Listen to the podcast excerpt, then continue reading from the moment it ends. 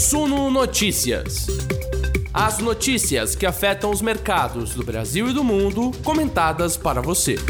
Olá, investidores! Sejam todos muito bem-vindos a essa segunda-feira quentíssima no Ibovespa, hein? Dia 3 de outubro de 2022, um desses dias para ficar na memória, porque 5,5% de alta no Ibovespa definitivamente não acontece todo dia, mas essa não é uma segunda-feira comum.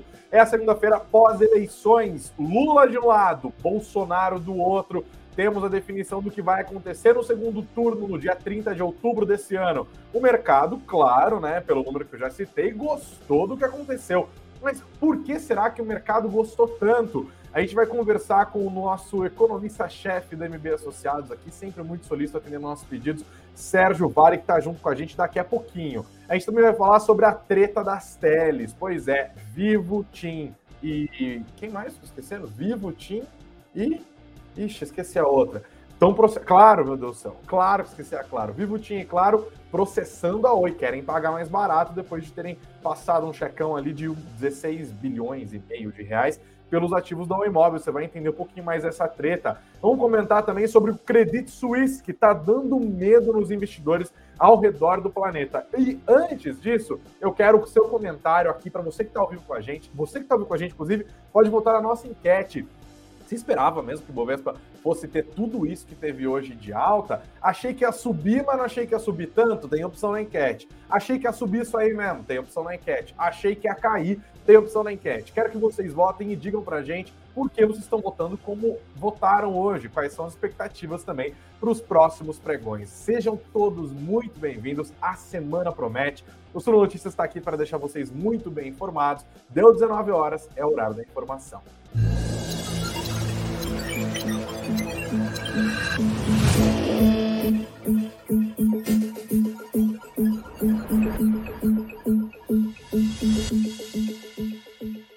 Bora já começar com os números que trouxeram nos, aos números de hoje. A gente está falando, claro, das eleições presidenciais que aconteceram ontem, junto com as eleições para deputado federal, deputado estadual, senadores e governadores, né? Tô aqui no site do TSE para quem está vindo a gente pelo YouTube, vocês conseguem ver exatamente a tela que eu abri aqui. Vamos os números então, ó, votação concluída, né? A gente tem 99,99% ,99 de todas as sessões do Brasil atualizadas. O sistema eleitoral bom, tem gente que fala mal ainda, aqui, ó. Lula, primeiro lugar, 48,43% dos votos. Jair Bolsonaro em segundo, 43,20% dos votos. Lula somou 57 milhões 260 mil aqui no arredondado e o presidente Jair Bolsonaro 51, mil e 51 milhões e 72 mil votos. Né? Lula teve então uma diferença ali de 6 milhões e pouquinho, né? Um pouco, um pouco mas foi isso? Não, foram 7 milhões, 6 milhões e 200 mil votos, mais ou menos. 6 milhões, 140 e tantos mil votos. Vamos, portanto, ao segundo turno. O mercado olhou para esses números e viu um cenário amplamente positivo, viu, galera? O dia seguinte de votação do primeiro turno foi um dia de rally dos ativos domésticos. O clima de apetite por risco no exterior também compôs essa euforia completa do dia de hoje. Para você ter uma noção, Claro, os índices americanos não subiram tanto, mas subiram demais. Quando você olha o Dow Jones, você vê uma alta de 2,66%, SP 500 2,59%, o Nasdaq 2,27% de alta. Mas aqui no Brasil, além do bom clima no exterior, claro, o foco ficou no Congresso. Um Congresso mais conservador que saiu das urnas ontem, o banho de urna foi bem positivo para a direita brasileira. O mercado gostou disso, porque pode ver neste novo Congresso um facilitador de reformas. Essa, com certeza, é uma das perguntas que a gente vai trazer para o Sérgio Vale daqui a pouquinho. A força do presidente Jair Bolsonaro também surpreendeu. Ele pontuou bem acima do que as principais pesquisas mostravam. Inclusive, os institutos de pesquisa agora tentam fazer as pazes consigo mesmos, entender as metodologias, as amostras,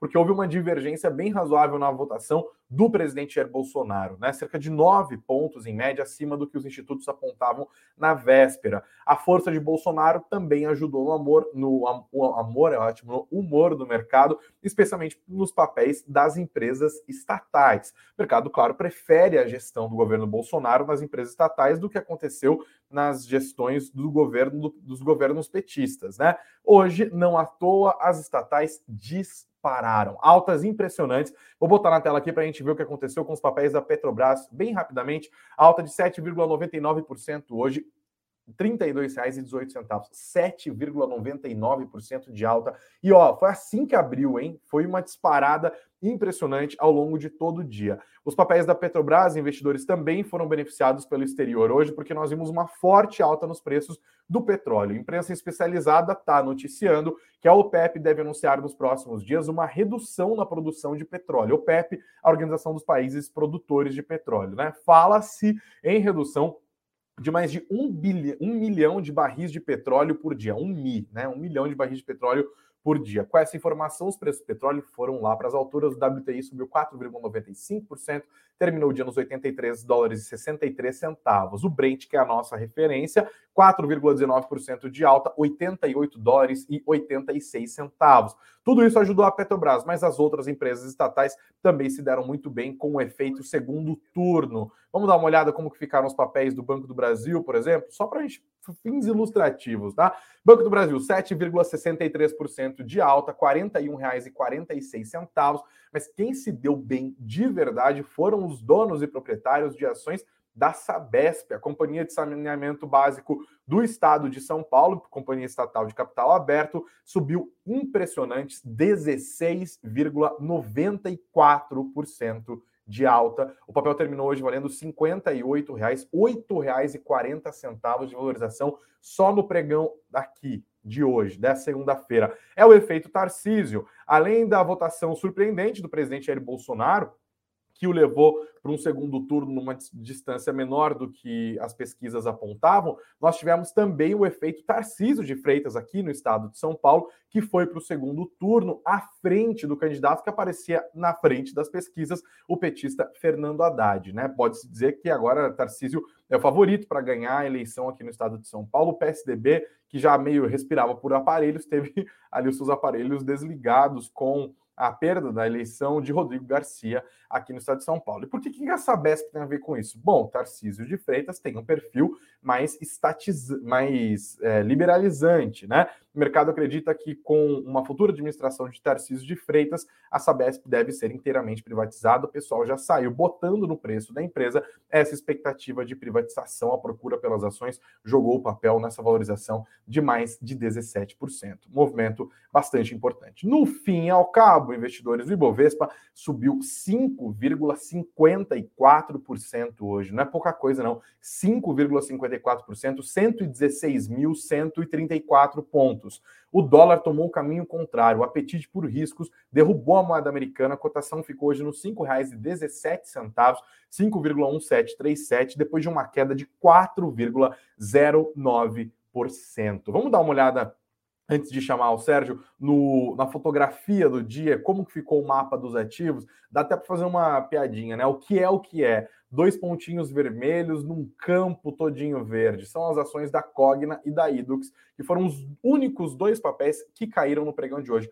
Todos os outros terminaram em alta. Todos, absolutamente todos todos os papéis de bancos, todos os papéis ligados aos setores de energia, mineração, siderurgia, energia elétrica, serviços financeiros, máquinas, equipamentos, programas e serviços, construção civil, previdência social, varejo, varejo de distribuição, serviços médicos hospitalares, alimentos processados, exploração de imóveis, água e saneamento, químicos subiu geral e com altas bastante generosas em praticamente todos os setores, tá? Como eu disse, só essas quedicas aqui de Cogna e Idux, hoje ainda assim quedas bem discretas, tá? Idux caiu 1,59%, liderou as perdas do dia, Cogna 0,34% de queda e de resto foi isso. Quem menos caiu, né?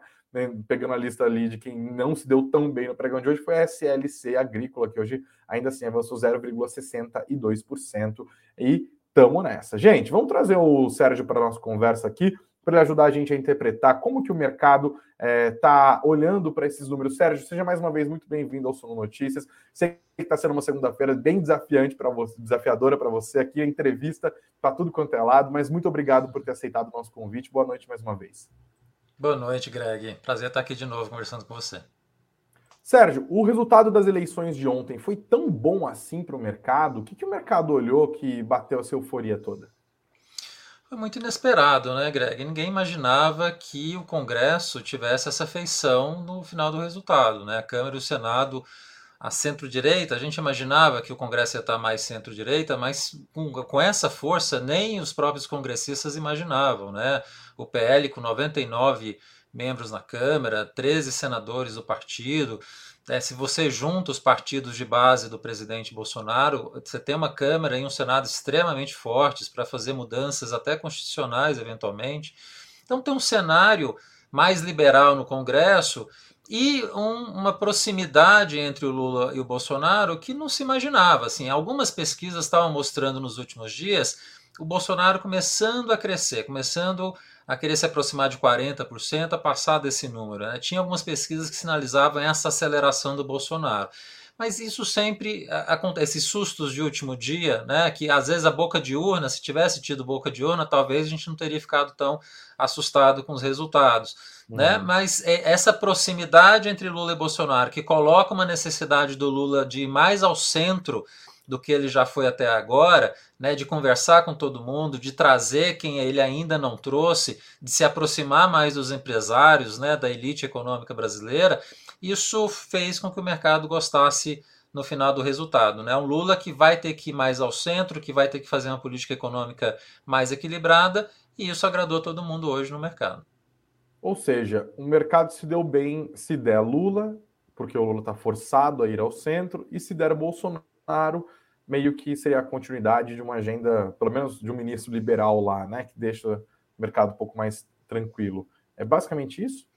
É um pouco essa leitura, né? Até sexta-feira havia ainda incerteza, né? O Meirelles se aproximando do Lula, o Henrique Meirelles, né, o ex-ministro, a gente tendo ao longo da semana passada os empresários se reunindo com Lula. Havia essa tentativa de um Lula mais ao centro começando a caminhar, mas havia ainda muita incerteza, a pauta econômica sempre falada pelos membros do partido, pelo próprio Lula, eh, dava certa dificuldade de acreditar que a gente ia ter uma agenda econômica relativamente crível. Agora, com o que aconteceu no domingo, não tem alternativa. Ou Lula vai para o centro e flexibiliza a política econômica, ou vai ter muita dificuldade de atrair eleitores de centro para ele e vai ter uma disputa muito apertada e muito difícil. Então ele precisa trazer também esses, essas pessoas, né, esse centro para a campanha do Lula, para também para a governabilidade. Né? A gente não está pensando aqui só no processo eleitoral. O Lula precisa pensar agora na governabilidade. Se ele tem um Congresso muito centro-direita, tanto na Câmara quanto no Senado, ele precisa cada vez mais pensar em como atrair esses membros do centrão expandido que a gente tem agora para a base uhum. de governabilidade dele. Mas para atrair essa base, ele vai ter que ceder, ele vai ter que ser mais flexível na política econômica, não tem muita alternativa. Você falou dessa questão da governabilidade, eu tinha até separado esses dados aqui que mostram a composição do Senado a partir da próxima legislatura aqui, né? Uma mudança importante, inclusive um avanço muito relevante da centro-direita, né? Dessa direita que está orbitando em torno do Bolsonaro, mas que a gente sabe também, em termos históricos, que ela não tem muita dificuldade de orbitar em torno de um governo petista, né? Estiveram com Lula, inclusive, nos seus dois governos. Eu vou destacar alguns desses números aqui, ó, rapidamente, olhando para o ano que vem, gente, para a composição do Senado, né? São 81 senadores, porque são três senadores por cada estado, mais os três do Distrito Federal, tá? É, o PL passa a ter a maior bancada do Senado Federal a partir do ano que vem, tá? No total são 13 deputados, sendo que em 2022 eles ganharam oito com essas eleições. PL o partido do presidente Jair Bolsonaro.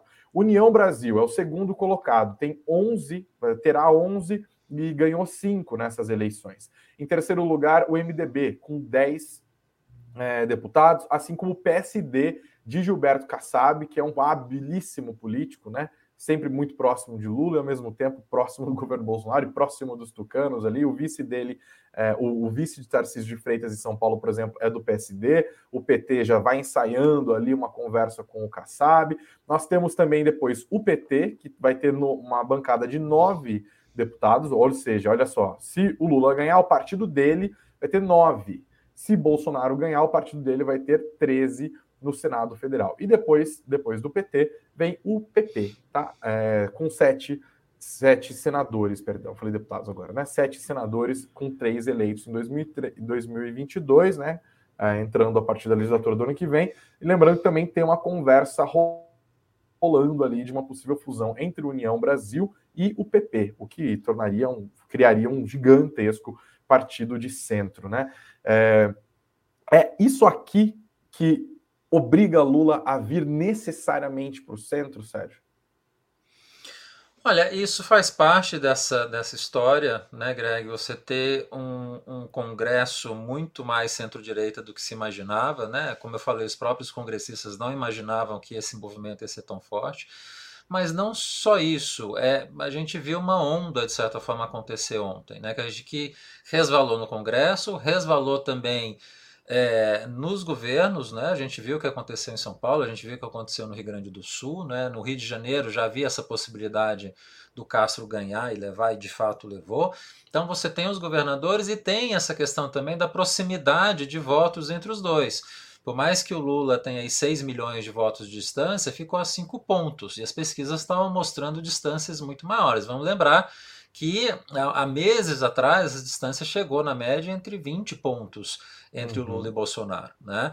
Então, é, essa proximidade muito forte que a gente tem agora, um tempo curto de campanha, né, face a face né, entre Lula e Bolsonaro agora, e com essa aceleração desse espírito mais bolsonarista agora, com tudo que aconteceu ontem, faz o Lula se movimentar com mais precisão, com mais força do que ele estava fazendo. Esse início de aproximação do centro que ele começou a fazer semana passada tem que acelerar o passo com força acabou a brincadeira. É ir para o centro, senão tem riscos sérios de perder a eleição.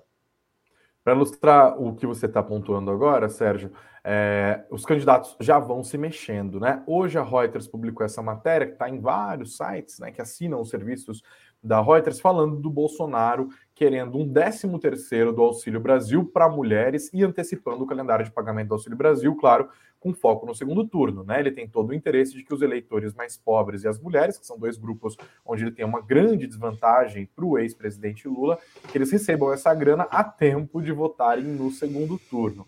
Hoje também, um pouquinho antes da gente entrar ao vivo aqui, eu estava dando uma olhada no YouTube, dando aquela passeada e abri um link da candidatura do Lula, estava rolando uma reunião de coordenação e o Lula deu a letra para a militância exatamente nesse tom que você pontuou agora. Ele falou: olha, vamos parar de conversar entre a gente, tem que atravessar a rua, tem que conversar com todo mundo. Falou que quer conversar com o Rodrigo Leite, deu Rodrigo Leite, ótimo, né? Com o Eduardo Leite, com o Rodrigo Garcia, eu fundi os dos tucanos remanescentes aqui, né? Quer conversar com todo mundo, agradecendo ao outro tucano, Tasso Gereissati, senador é, pelo Ceará, que já anunciou apoio dele, vai buscar, né? Vai buscar apoio da Simone Tebet, vai buscar apoio também ali do, do Ciro Gomes, obviamente. Nas próximas horas devem trazer essas movimentações. Os candidatos já estão fazendo as suas movimentações, os próximos 28 dias prometem. Sérgio, eu queria pegar três pontos que são bastante importantes para o mercado, bastante importantes para a nossa audiência, que inclusive, gente, paro um segundo para agradecer a audiência crescente de vocês, já somos quase 400 pessoas ao vivo aqui, muito bom, hein? Não se esqueçam de sentar o dedo no like, de engajar junto com a gente, deixando os comentários, votando na enquete e se inscrevendo no canal, hein? Tem muita gente que está vendo a gente aqui que não se inscreveu ainda, ajudem a gente a chegar lá. Bom, são três eixos: é, reformas, estatais e fiscal. Eu queria pegar cada um desses pontos e aproveitar você, Sérgio, para você dar suas leituras sobre o que seria um eventual governo Jair Bolsonaro e o que seria um eventual governo Luiz Inácio Lula da Silva dentro desses três, três aspectos, tá? O primeiro deles, reformas. É, como que você vê um eventual governo Bolsonaro 2 em relação às reformas estruturantes? Olha, na verdade eu acho que no caso dos dois, quando a gente está falando de reformas, eh, dado que a gente vai ter um Congresso e um Executivo, que no caso do Lula vai ter certas divergências, mas no caso do Bolsonaro a gente não pode esquecer que é um presidente de segundo mandato. É um presidente que, apesar de ter demonstrado força ontem, é, vai entrar no seu quinto ano de mandato, com o ministro da Economia que está mostrando também suas fragilidades desde o ano passado. Então, a força para conseguir eh, colocar grandes projetos de reforma num quinto ano de mandato, a gente viu que historicamente no Brasil há dificuldades nesse sentido. Então, eu diria que a gente tem poucas reformas que vão avançar no ano que vem nos dois candidatos, e aí você pode ter diferenças do que, que vão ser essas reformas. Uma, na verdade, pega a questão fiscal, de certa forma, que é a reforma da, do regime fiscal, está relacionada à regra do teto. Os dois vão fazer mudanças na regra do teto. Essa proposta do Tesouro que tem rolado, né, que foi proposta aí nas últimas semanas pelo Executivo, né, pelo governo, que faz sentido, que é uma proposta que eu gosto, que você coloca certa flexibilidade na regra do teto, atrela a dívida com patamares diferentes de dívida, se tem uma dívida alta, o crescimento do gasto é menor do que se você tiver uma dívida mais baixa, faz sentido econômico para mim e eu acho que essa ida ao centro necessária do Lula agora, talvez esse tipo de regra do teto, com este grau de flexibilidade, neste formato, eu acho que é possível de ver avançar. Porque antes, vamos pensar alguns meses atrás, a regra do teto, na verdade, a regra fiscal que, que o Lula poderia sinalizar, ou o PT poderia sinalizar, é simplesmente um superávit primário, uma meta de superávit primário, como a gente já teve no passado, que a gente sabe não funciona e foi quebrada inúmeras vezes. Então, acho que uhum. com Lula a gente tem uma regra do teto mais firme, com Bolsonaro vai ser um, um, uma regra do teto aos moldes do que está sendo lançado agora. E a tributária. A tributária eu acho que vai avançar nas duas, eh, nos dois governos. Talvez no caso do Lula tenha uma chance, até porque o API que fez a PEC 45, né, fez né, a proposta que acabou gerando a PEC 45, foi do governo Lula lá, quando é, no primeiro, no segundo mandato, ele foi secretário de Política Econômica do Manteiga. Então tem uma chance da reforma tributária em bens e serviços avançar talvez até mais do que no caso do Bolsonaro. Porque no caso do Lula, eu, eu creio que a PEC 45, como ela está montada, dado que ela tem essa origem do API e tem o interesse do Congresso em avançar com essa, mesclado com a PEC 110 que está no Senado, eu acho que a gente consegue avançar bem na reforma de bens e serviços. O Bolsonaro, o governo Bolsonaro, por outro lado, né, o, o Paulo Guedes tem sinalizado uma reforma muito mais simples. Ele tem sinalizado dificuldade em lidar com setores, com os governos estaduais e municipais e fazer uma reforma que seja só com impostos federais. Né? Simplifica muito menos do que a PEC 45 e a PEC 110 estão sinalizando. E tem a reforma do imposto de renda, né? É, que eu acho que acaba acontecendo nos dois também, mas a gente fica ainda com dúvidas porque não tem propostas concretas dos dois governos sobre essa reforma. Mas acho que a gente conseguiria avançar alguma coisa nesse sentido. Lucros e dividendos, cortar imposto de renda pessoa jurídica, alguma progressividade maior no imposto de renda pessoa física. Eu acho que algum, algum caminho nesse sentido a gente consegue avançar. O Congresso vai ser mais conservador, sem dúvida, mas isso significa um Congresso mais reformista? Eu tenho impressão, pela sinalização é, dos, do Congresso que está sendo colocado aí, que há interesses em você levar essas reformas na Câmara e no Senado, né? Mas uhum. aqui vai precisar ter essa percepção de que quem vai levar essas, essas reformas, do jeito que funciona hoje, é o presidente da Câmara e do Senado que pauta a agenda de política econômica, né? Cada vez mais o Guedes está ficando fora dessa jogada. Né? Eu acho que aí tem uma sinalização, pelo que o Lira tem demonstrado, e se ele se mantiver presidente da Câmara ano que vem, vai ser uma disputa interessante de ver também, a gente tem uma chance dessa Câmara e desse Senado continuarem, de certa forma, reformistas eh, nos próximos anos. As reformas que eles fizeram esse ano não foram nada boas, né? na verdade foram eleitorais e mais estragou do que ajudou né? Mas no início de governo, sem a questão eleitoral por trás, pode ser que a gente consiga avançar. Mas com um presidente como Lula, né, de, de oposição, de certa forma, num espectro diferente, essa negociação vai ser um pouco mais difícil, vai precisar, precisar ser mais trabalhada para a gente conseguir avançar nessas reformas. A coisa positiva é isso: o Lula tendo que ir para o centro, acho que essas reformas vão se tornar mais flexíveis, mais parecidas com o que seria o gosto desse Congresso novo que está vindo agora e talvez tenha mais chance de ser aprovado. Por isso que o mercado também gostou de hoje. Né? Pode haver uma convergência de interesses do novo executivo com Lula e do Congresso novo que vem pela frente, e de falar que, olha, é, é essa medida que dá para ser aprovada. E certamente eu tenho a impressão de que vai ser mais para o centro do que a esquerda, como seria três, quatro meses atrás, num eventual governo Lula. E as estatais, Sérgio? Hoje a gente viu uma disparada impressionante nos papéis. Né? Eu falei agora há pouco, Petrobras subindo 8%, Banco do Brasil 7,63%. No caso da Petrobras, é bom considerar teve uma alta de 5% nos preços do petróleo, mas ainda assim bem impressionante. Né? Fora a Sabesp, essa disparou, né? 17%. É, você está falando que, no caso das reformas, talvez não haja uma grande diferença entre a continuidade do governo Jair Bolsonaro e uma eventual volta de Lula. Mas no caso das estatais, dá para dizer que seria parecido também? O mercado ah, é. aparentemente é... não concorda muito com isso. Eu, eu, eu, acho que não. Aqui no caso, é, as estatais com Lula, eu tenho dificuldade de ver que vai mudar muito a ideia do Lula e do PT histórico. Quer dizer, não vejo você entrar com o processo de privatização das grandes empresas. Pode ser que você privatize e, e, e talvez você tenha um meio termo, poder privatizar os Correios, que eu acho difícil de acontecer de qualquer maneira. Mas talvez as concessões que a gente começou, voltou a avançar nos últimos anos, talvez as concessões consigam avançar no governo Lula. Mas privatização, esquece. Isso aí eu acho que não, não, não avança muito. Em compensação com Bolsonaro, as privatizações podem avançar, mas vamos combinar que também nos últimos três anos e meio o que avançou foi muito pouco. A gente vendeu a Eletrobras e é basicamente isso de relevante. Né? Pensar em vender uhum. Petrobras, por exemplo, seria a joia da coroa interessante, que já passou da hora de vender. Uh, eu, eu, acho que poderia ter aí uma, uma boa vontade do governo para avançar nesse sentido, mas as dificuldades aqui políticas são muito grandes. Então, acho que é mais isso. A gente vai aprofundar as concessões nos dois governos, mas privatizações em um, difícil avançar nas joias da coroa, e no caso do Lula, esquece, não vai acontecer. A Sabesp é outro caso. Né? Aqui o Tarcísio, certamente, se ele ganhar, vai avançar com essa privatização. Beleza, vou aproveitar de você mais um pouquinho aqui, eu jamais já combinei antes para você comentar os números do Boletim Focus, né? Nós temos hoje essa divulgação toda, segunda-feira, o Banco Central divulga os números que ele coleta no mercado, são as projeções dos, dos economistas, né? Das, dos agentes do mercado para os principais indicadores macroeconômicos. Está aqui na nossa tela as medianas, né? Nós vimos novamente, pela 14 semana consecutiva, o mercado reajustando para baixo a sua aposta para o IPCA no final de 2022. Semana passada, a mediana era de 5,88%, hoje 5,74%.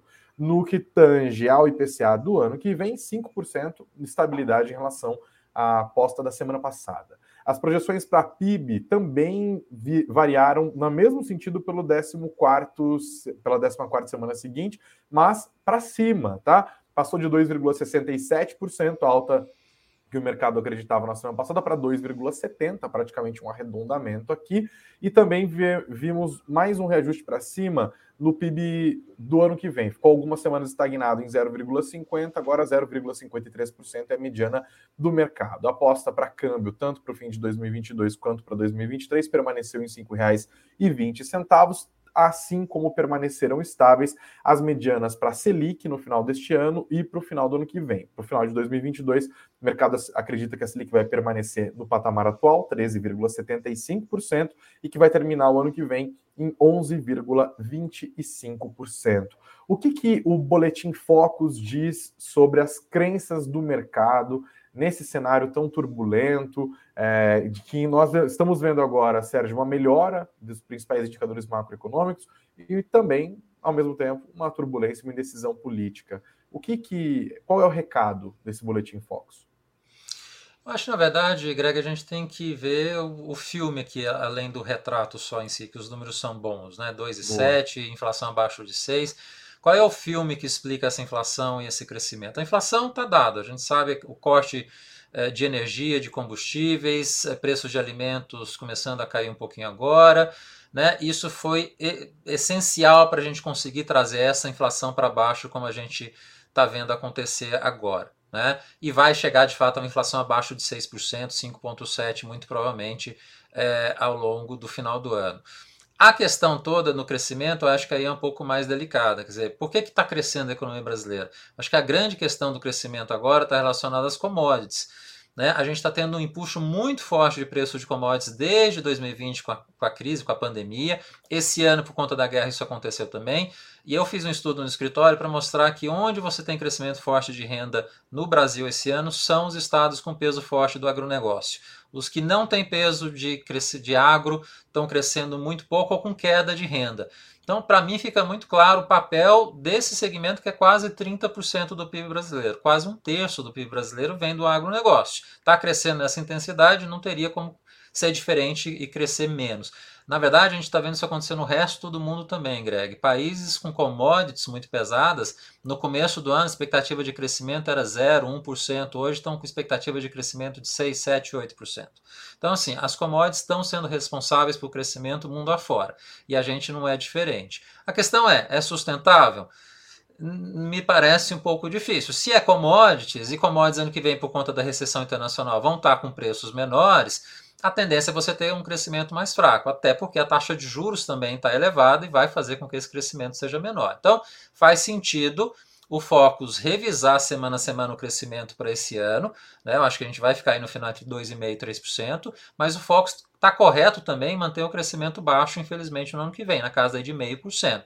Acho que não vai ter como ser muito diferente disso por conta dessas duas questões: preços de commodities mais baixos e uh, taxa de juros mais elevada que a gente tem agora. E a inflação entre abaixo de 6%, provável, muito provável de acontecer esse ano, e ano que vem também a gente está caminhando para inflação abaixo de 5%.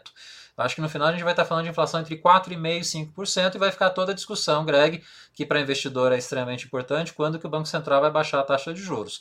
Aí a gente volta às questões anteriores. Enquanto o Banco Central não vê a questão fiscal bem encaminhada, que eu acho que só vai acontecer no primeiro semestre do ano que vem, esquece de baixar a taxa de juros. Vai ficar em 13,75 nos próximos meses, até a gente saber o que, que vai ser regra do teto, o que, que vai ser gasto no ano que vem, e a gente vai ter mais clareza disso só na metade do ano. Para encerrar, você tem palpite? Lula ou Bolsonaro no segundo turno? Olha, se você olhar pelos prognósticos do passado, de quem chegou no segundo turno na frente e ganhou, e a gente sabe que o Lula vai se movimentar, vai ir para o centro, é, o Bolsonaro precisa de muito voto para conquistar, muito menos do que o Lula precisa conquistar, e é um espaço curto de tempo, quatro semanas, você não consegue mudar radicalmente né, a mente de 8 milhões de pessoas, que é o que provavelmente o Bolsonaro precisaria para ganhar do Lula a essa altura. Então, é, a gente está no cenário que a maior probabilidade é do Lula ganhar, mas apertou essa probabilidade e este aperto de probabilidade está fazendo com que ele vá para o centro e no final acaba sendo positivo do ponto de vista de política econômica. Isso que é um resumo, senhoras e senhores. Sérgio Vale, muito obrigado pela sua participação mais uma vez aqui no Suro Notícias. Sérgio, porta sempre aberta. Bom descanso para você, que você deve estar tá, assim, ó, Soninho batendo. Obrigado. Viu? Hoje foi um dia. obrigado, Greg. Foi um prazer. Até a próxima. Valeu, obrigado. Bom, a gente continua por aqui, investidores. Não se esqueçam, por favor, de sentar o dedo no like. Somos 450 pessoas ao vivaço aqui, então. Sejam bem-vindos. Dá um recado para você que está chegando agora. Esse é o Suno Notícias. Todo dia, 19 horas, a gente faz essa live para fazer o resumão do que está pegando no mercado. Aqui você entende tudo, com entrevistas especiais, quadros. Essa semana, inclusive, tem muita coisa boa para vocês descobrirem aqui. Estamos reformulando para deixar vocês sempre mais bem informados. Não se esqueçam, então, de sentar o dedo no like, de se inscrever. Inscrevam-se no nosso canal. A gente tem meta para bater aqui, é uma sofrência. Me ajuda a bater a meta, pelo amor de Deus. Obrigado a todos que deixam nos comentários aqui tinha gente comentando, me perdi, porque tem tanto comentário hoje, falando que. É, que assi, ouve sempre pelos podcasts e tal, mas que conseguiu assistir hoje ao vivo. Obrigado, gente. Para você que está com a gente em outros horários também, né? Fiquem tranquilos.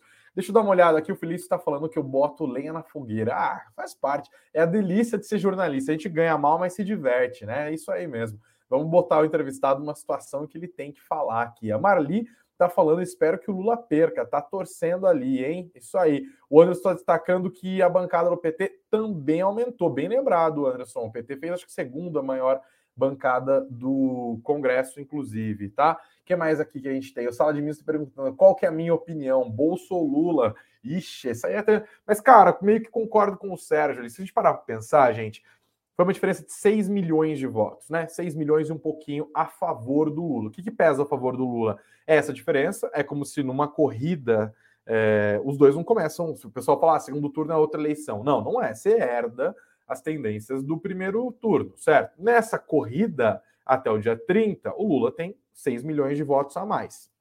Ok. Quantos votos estão em disputa? Nós temos 9 milhões e meio de votos, somando quem votou em Simone Tebet, em Ciro Gomes, em Soraya Tronic e em Felipe Dávila. Quase 10 milhões de votos. A questão é quantos desses 10 milhões de votos vão migrar.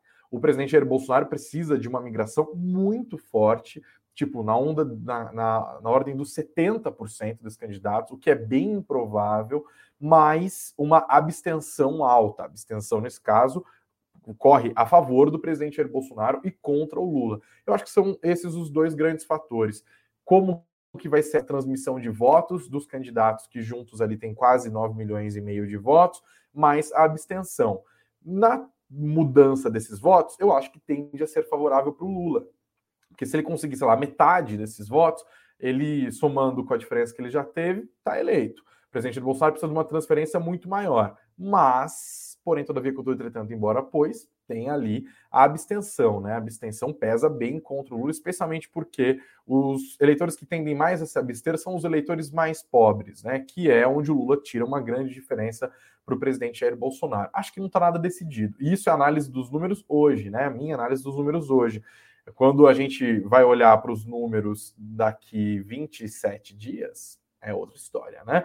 Tem muito, muita água para passar debaixo dessa ponte. Aqui no Sul Notícias, inclusive, a gente passa o tempo todo prestando atenção, passando a nossa lupinha. Cadê minha lupinha aqui? Aí, tá empoeirada, coitadinha. Passando a lupinha no noticiário para deixar vocês sempre muito bem informados. Beleza? Falando em boas informações, nem só de eleições se vive, né, gente? Vamos falar um pouco mais sobre essa tretaça envolvendo o Oi, Vivo, TIM e, claro, as grandes teles brasileiras numa disputa bilionária. Vocês conferem essas informações no nosso site, no suno.com.br barra notícias, suno.com.br barra notícias. O que está rolando? A Vivo, a TIM e a Claro disseram que vão entrar com um processo de arbitragem contra a Oi, porque eles querem a devolução por parte da Oi de 1 bilhão 739 milhões de reais. Por quê? De onde que a Oi vai devolver esse dinheiro? Por causa do quê? Você deve se lembrar que essas empresas meio que formaram um consórcio para comprar a Oi Imóvel. Lembra? Uma operação que saiu ali pela bagatela de 16 bilhões e meio de reais, a Oi nesse projeto de reestruturação,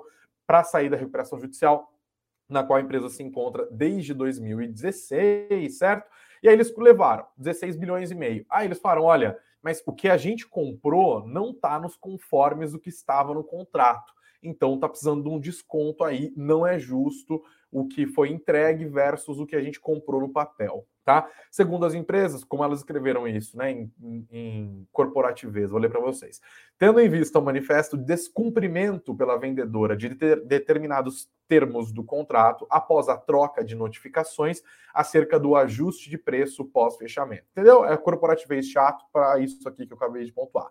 No dia 19, essas empresas que compraram a Oi Imóvel informaram ao mercado que haviam aberto uma disputa contra a Oi devido a discordâncias encontradas no contrato depois que uma consultoria contratada pelas empresas apontou essas divergências, que estariam principalmente no capital de giro e na dívida líquida. Também no CAPEX, que, são, que é a base de investimentos, e a base de clientes. O ajuste, então, reivindicado por essas empresas lá no dia 19 de setembro, era que a Oi devolvesse a elas 3 bilhões 180 milhões de reais.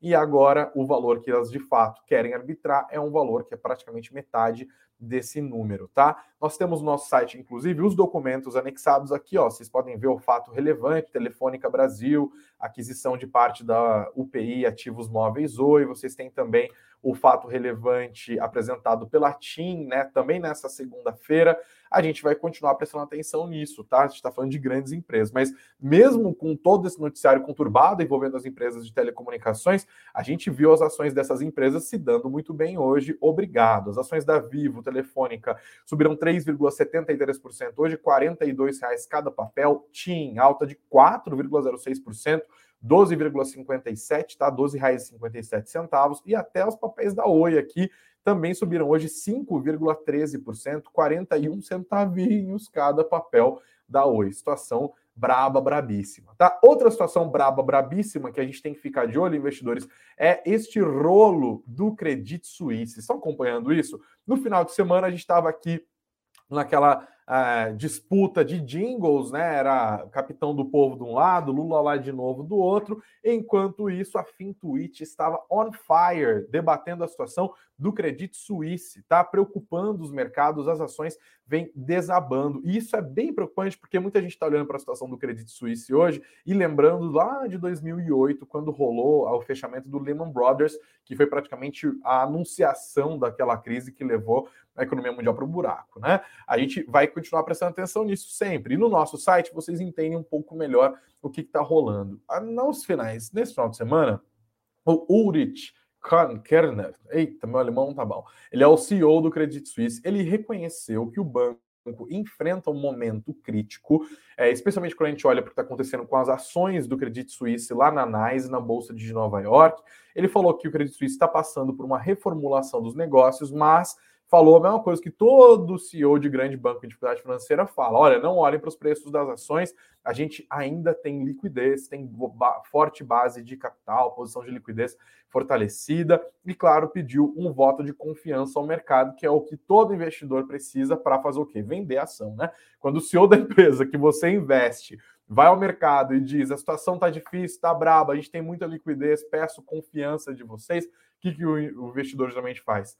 Cai em desespero e sai vendendo tudo, né? Segundo analistas, o Credit Suisse precisa captar 4 bilhões de francos suíços, que é hoje está meio que um para um, né? 4 bilhões de dólares, mesmo depois de vender ativos para financiar a sua reestruturação.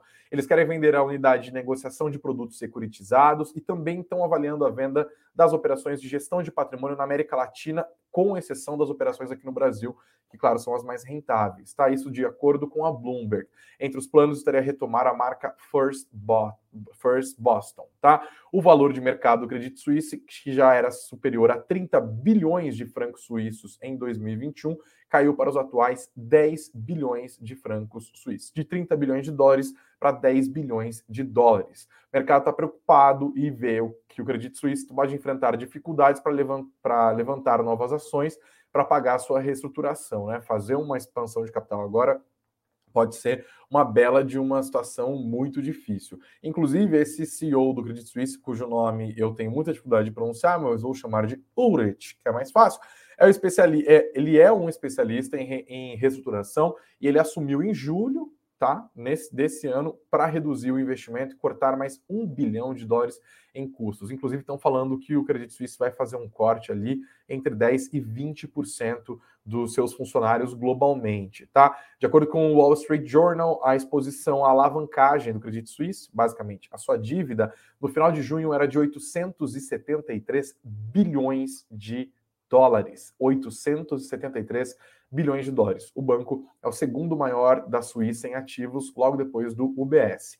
Aqui no Brasil, o Credit Suisse tem uma atuação forte no mercado de private banking, que é de banco de investimentos e também de gestão de fundos imobiliários, né? Muita gente conhece os fundos ali, por exemplo, é bem famoso o Renda Urbana, né? O HGRU, eles também têm o HGPO11, o CBOP, que mais? O HGRE, o HGLG, né, que é um fundo de logística também bem conhecido, o HGCR, todos 11 terminando, né, que é o, o ticker de identificação ali. A gente tentou falar com o pessoal do Credit Suisse, eles não responderam ainda. O Thiago Reis, né, nosso fundador aqui, da Suno Research, ele comentou um pouco essa questão dos fundos imobiliários aqui no Brasil. Ele diz que deve ter impacto, tá? Essa situação do Credit Suisse, mas como que ele avaliou? Não no tanto na parte dos ativos, que julgo estar seguro graças às estruturas dos fundos imobiliários, mas impacta na atração e retenção de talentos para gerir os fundos. E o Thiago também avaliou que a situação do Credit Suisse é bastante preocupante, tá? No dia 26, Credit Suisse mandou um comunicado para o mercado tentando dar uma acarmadinha. Aqui no nosso site vocês têm tudo, toda essa explicação completa, os comentários do Tiago, avaliação, o compilado de reportagens da imprensa internacional sobre a situação do Credit Suisse. Hoje soltamos mais uma matéria da nossa querida Laura Intrieri, nossa super repórter, estava aqui no plantão junto comigo ontem, trabalhando loucamente. Credit Suisse é grande demais para quebrar diz analista, tá? Analista do Swiss Quote o IPEC. Aí vocês estão de sacanagem comigo. Como pronuncia isso aqui? Oscar Descaia. Oscar Descaia. IPEC Oscar Descaia. Cadê os Silvas da vida? Então é fácil de falar, né? Pelo amor de Deus. As BDRs Credit Suisse hoje, gente, foram para baixo aqui no Brasil, tá? 2,1 16%. E olha, mais uma notícia legal do nosso mercado brasileiro aqui que eu queria pontuar para vocês: a Pril vai recomprar até 10% do seu capital, hein? Eles informaram hoje, divulgaram um fato relevante. Vão começar esse programa de recompra de ações, é um belo de um programa, né? Eles vão recomprar até 5,43% do total do capital social da empresa em ações Pril 3, né? Que é o ticker da empresa. Isso vai acontecer até março de 2024. Isso já foi, inclusive, aprovado pelo Conselho de Administração da empresa. Hoje, são 847 milhões de ações da PRI em circulação no mercado, eles têm em tesouraria 38,7 milhões de ações. Ou seja, concluindo tudo, eles vão ter 10% do seu capital social em tesouraria. As ações da PRI hoje também se deram bem no dia comum, né? Essa história de recompra de ações, mais que aconteceu com o petróleo, uma alta de mais de 5%, as ações da PRI foram lá para cima 5,12%, R$ 28,94. Firmezinha, gente, muito obrigado, hein? Vocês permaneceram aqui até o fim da nossa conversa, uma audiência enorme, quase 450 pessoas, com uma live de 45 minutos. Pode subir a música aí, Lucas. Vamos dar uma olhada como ficou a votação. Todo dia tem enquete, né? E hoje eu quis saber de vocês. Você esperava essa alta mesmo do Ibovespa depois do primeiro turno? Já são mais de 320 e 30 votos aqui agora. Podem ir votando que eu vou dar o resultado, hein? Vamos lá, ó. 50% se surpreenderam completamente com esse resultado do Ibovespa hoje. 50% disseram, achei mesmo que ia cair, viu, Greg? 44% falaram, já eu achei que ia subir, mas não ia subir tanto. Então nós temos 94% surpresos nesta segunda-feira e 6% disseram os banzão. Duvido, hein? Duvido. 6% disseram, achei que ia subir 5% mesmo. Esses aí tem que vender. É, quanto que vai ser o próximo lei da loteria? Porque olha, quem que esperava 5% de alta, gente? Coisa impressionante, né? Gente, amanhã estamos de volta, hein? Às 9 horas da manhã tem estreia de quadro lá na nossa Morning Call com a Beatriz Boiadia, com o Eduardo Vargas. Fiquem juntinhos da gente para saber um pouco mais sobre as informações da nossa programação. Amanhã eu estou de volta também às 19 horas. Tem mais conteúdo sendo criado para vocês ficarem muito bem informados. Obrigado pela enorme audiência da segunda-feira rendeu o dia, né? Espero que vocês tenham é, coletado muitas e boas e importantes informações aqui. Estamos sempre trabalhando para entregar o melhor para vocês. A semana promete, investidores. Passem a semana sempre com a gente aqui. Deu 19 horas, é só correr para cá. E claro, não se esqueça de sentar o dedo no like e de se inscrever no nosso canal, esteja você ao vivo ou em qualquer outro momento. Está ouvindo a gente pelas plataformas de áudio? Você pode também deixar o seu like e seguir o Suno Notícias na plataforma da sua preferência. Beleza? Vambora, gente, que a terça-feira já tá batendo na porta, a semana tá vindo com tudo e o Suno Notícias está sempre preparado para deixar você bem informado, bem informado. Valeu, bom descanso.